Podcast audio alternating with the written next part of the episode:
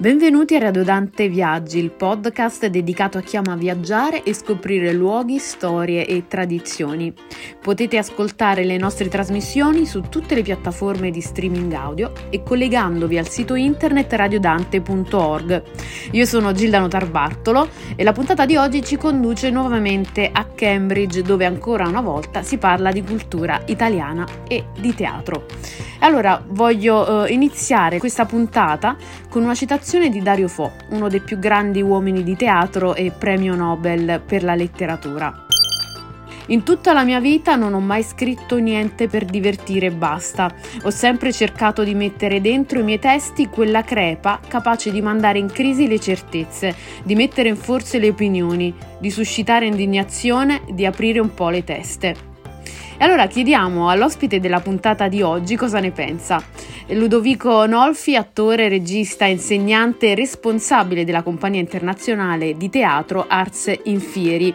Ciao Ludovico, come stai? Grazie per essere con noi. Buongiorno a te Gilda e grazie per ospitarmi qui da voi nella vostra bella radio. Come sai per Radio Dante è sempre un grande piacere poter scambiare due chiacchiere con te e raccontare dello splendido lavoro che esporti qui in Inghilterra. Porterai in scena infatti i prossimi 10 e 11 marzo a Cambridge alla Wesley Methodist Church, splendida location nel cuore di Cambridge che noi della Dante tra l'altro conosciamo molto bene perché è qui dove eh, si tengono gli esami di italiano per la cittadinanza. E dicevamo lo spettacolo è Tre caravelle e un cacciaballe di Dario Fo. Raccontaci dell'opera e della tua scelta di portare in scena questa commedia. Sì, quest'anno abbiamo scelto di mettere in scena una commedia brillante del grande Dario Fo, premio Nobel per la letteratura nel 1997. Di che cosa parla Isabella Tre Caravelle e un cacciaballe? Parla di un attore che all'inizio del 1500, nella Spagna della Santa Inquisizione, viene condannato a morte per aver portato e messo in scena un, uno spettacolo proibito. Questo era usuale all'epoca, venivano condannati a morte cantanti, commedianti, pittori, attori, tutti quelli che potevano in qualche modo far supporre che dietro la loro arte ci fosse il messaggio del diavolo. Ecco che vediamo quindi l'attore che, viene, che sta per essere impiccato e anche bruciato, ma arriva un messaggio della Santa Inquisizione che dice guarda, eh, brutto attore che non sei altro, forse noi potremmo anche graziarti, ma tu ci devi far ridere, facci ridere, facci, metti in scena la tua commedia per il diletto qui del popolo, e, e, e dei cortigiani e noi forse potremmo anche farti arrivare la grazia. Ecco allora che il nostro attore subito chiama i suoi amici commedianti, chiama anche alcune passanti, persone che passano di là e le include nel suo spettacolo e mette in scena cosa? Mette in scena quello che era successo 30 anni prima, cioè che alla corte di Isabella di Castiglia arriva Cristoforo Colombo per chiedere se gli può essere finanziata una spedizione per andare alla scoperta delle Indie, che lui presume si possano raggiungere attra- eh, da Occidente. Poi sappiamo che eh, scoprirà le Americhe, eh, non le Indie come lui riteneva. Comunque, per convincere Isabella di questo, lui se ne inventa di tutti i colori. Comincia proprio a raccontar balle, gliene dice di tutte le risme e alla fine la convince. Tra l'altro, se vi, se vi, interessa, vi posso far sentire un piccolo eh, brano, perché se, così abbiamo eh, rubato un momento dalle prove degli attori in cui sentiamo Isabella che si fa abbindolare da Cristoforo Colombo e dal tesoriere stesso di Isabella Quintinilla e si convince a finanziare il, la spedizione di Colombo.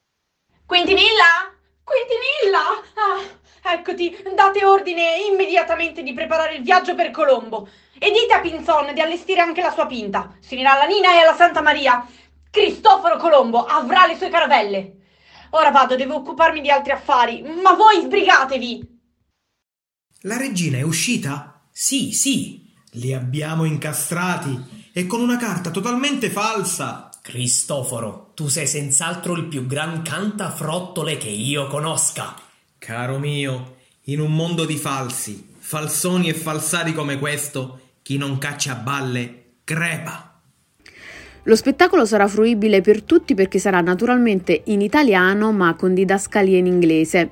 Come si compone il cast? So che si tratta di una compagnia eterogenea di madrelingua e non. Lo spettacolo è recitato in italiano e la traduzione inglese potrà essere vista su due grandi televisori posizionati sopra la scena dove gli attori recitano e che avverrà contemporaneamente all'azione eh, che si svolge sul palco. Il cast è numeroso, formato da eh, tanti studenti e lavoratori che vivono qui a Cambridge, eh, sono persone di madrelingua italiana o anche di madrelingua inglese che però parlano e studiano l'italiano. E allora potrebbero essere proprio studenti di italiano della Dante in Cambridge, chissà. Alla Dante gli studenti naturalmente sono grandi amanti della nostra eh, cultura e della nostra letteratura. Sono tutti attori non professionisti, ma la qualità, eh, l'impegno, la passione che hanno profuso nel, nella preparazione di, di questo spettacolo è assolutamente ad un livello professionale. Questo assolutamente posso garantirlo. È una commedia piacevole da vedersi e che però fa anche riflettere, come era poi il teatro di Dario Fo. Eh, Dario Fo diceva ma non può esserci un'opera d'arte che non sia in qualche modo politica, che non voglia comunque lanciare un messaggio, al di là della bellezza dell'opera d'arte stessa. E in effetti non potrebbe essere più vero, questo si riallaccia proprio all'introduzione che ho fatto all'inizio della trasmissione. E tra l'altro a Dario Fo si devono oltre 50 anni di produzione artistica perché lo ricordiamo non si dedicò solo Uh, solo al teatro, lui è stato sì drammaturgo, attore e regista, ma anche scrittore, autore, illustratore, pittore, scenografo ed aveva eh, assolutamente ragione mh, mm, quando diceva che appunto l'arte non è da considerare vezzo o passatempo per pochi, ma strumento per leggere la realtà e magari eh, cambiare il mondo. E Dario Fo, insieme anche alla moglie Franca Rame, ha senz'altro contribuito. Eh, sì, la loro fu, fu un'unione eh, sentimentale e anche eh, artistica, lo ricordiamo. Entrambi lombardi si conobbero ventenni in una compagnia teatrale, quella di Franco Parenti, dove lui lavorava come scrittore e lei come attrice. Fu colpo di fulmine e si sposarono nel 1954. Da allora hanno sempre lavorato insieme, con grande successo, soprattutto nel campo satirico e non solo nel teatro ma anche nel cinema, nella tv che nasceva proprio in quegli anni. E molti ricorderanno che a loro la RAI affidò la conduzione di Canzonissima, programma di punta, eh, dove i loro sketch arrivavano al pubblico, fornendo molti spunti di riflessione su tutto ciò che accadeva nei primi anni 60 in Italia e ovviamente non mancarono le polemiche, ma questa, eh, questa è un'altra storia. Ad ogni modo, eh, Dario Fo non ha mai smesso di essere impegnato nel corso della propria carriera e basti pensare alla motivazione del Nobel che gli fu conferito nel 97, che è la seguente. Seguendo la tradizione dei giullari medievali, dileggia il potere restituendo la dignità agli oppressi. Ludovico, è chiaro che la citazione che hai felicemente riportato rende perfettamente la misura di quello che sono stati il lavoro e l'onestà intellettuale di Dario Fo nel corso di tutta la sua vita e della sua carriera eh, artistica. E, anche della sua compagna di vita e di arte Franca Rame, con la quale eh, tra l'altro dedicò il premio ai giovani, ricordando che un teatro, una letteratura, un'espressione d'arte che non parli del proprio tempo è inesistente. E Ludovico, mi fa piacere che tu mi abbia dato spunto e modo di parlare di questo grande personaggio della cultura italiana e dei messaggi che riuscì a veicolare attraverso la sua arte. Un'ultima domanda prima di salutarci: quali sono i prossimi progetti, siano essi inglesi, qui a Cambridge o in Italia? Eh, un nuovo progetto di spettacolo, eh? Ma guarda, Gilda, forse noi potremmo anche cominciare a pensare, a ragionare su una commedia di Luigi Pirandello, In effetti l'ultima sua commedia che abbiamo messo in scena è stato nel 2020 con Così è se vi pare. Quindi possiamo pensarci un po' su a mettere in scena una nuova commedia di questo grande scrittore siciliano.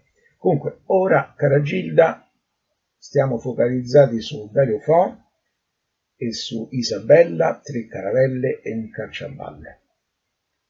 E voglio salutare te, la, la, la, redazione di, di Radio Dante, per averci ospitato ancora una volta e per esserci sempre vicini e supportarci nel nostro lavoro. Mm? Grazie, un abbraccio. Grazie di cuore a te Ludovico, è sempre piacevole e interessante il contenuto che ci dai modo di condividere nei nostri podcast. E allora senz'altro non mancheremo alla Wesley Methodist Church di Cambridge venerdì 10 marzo alle 19.30 o sabato 11 marzo, quando lo ricordiamo gli orari sono uh, degli spettacoli, sono due, saranno due, uno alle 4 del pomeriggio e il, um, e il, secondo alle 19. Poi senz'altro scopriremo di più sul prossimo progetto e sulla messa in scena di Luigi Pirandello. Io ringrazio anche voi per averci seguito fin qui. Vi ricordo il nostro sito internet radiodante.org che potete contattarci per commenti, collaborazioni o notizie scrivendoci a redazione chiocciolaradiodante.org. Non dimenticate di seguirci anche sulla nostra pagina Facebook Radio Dante.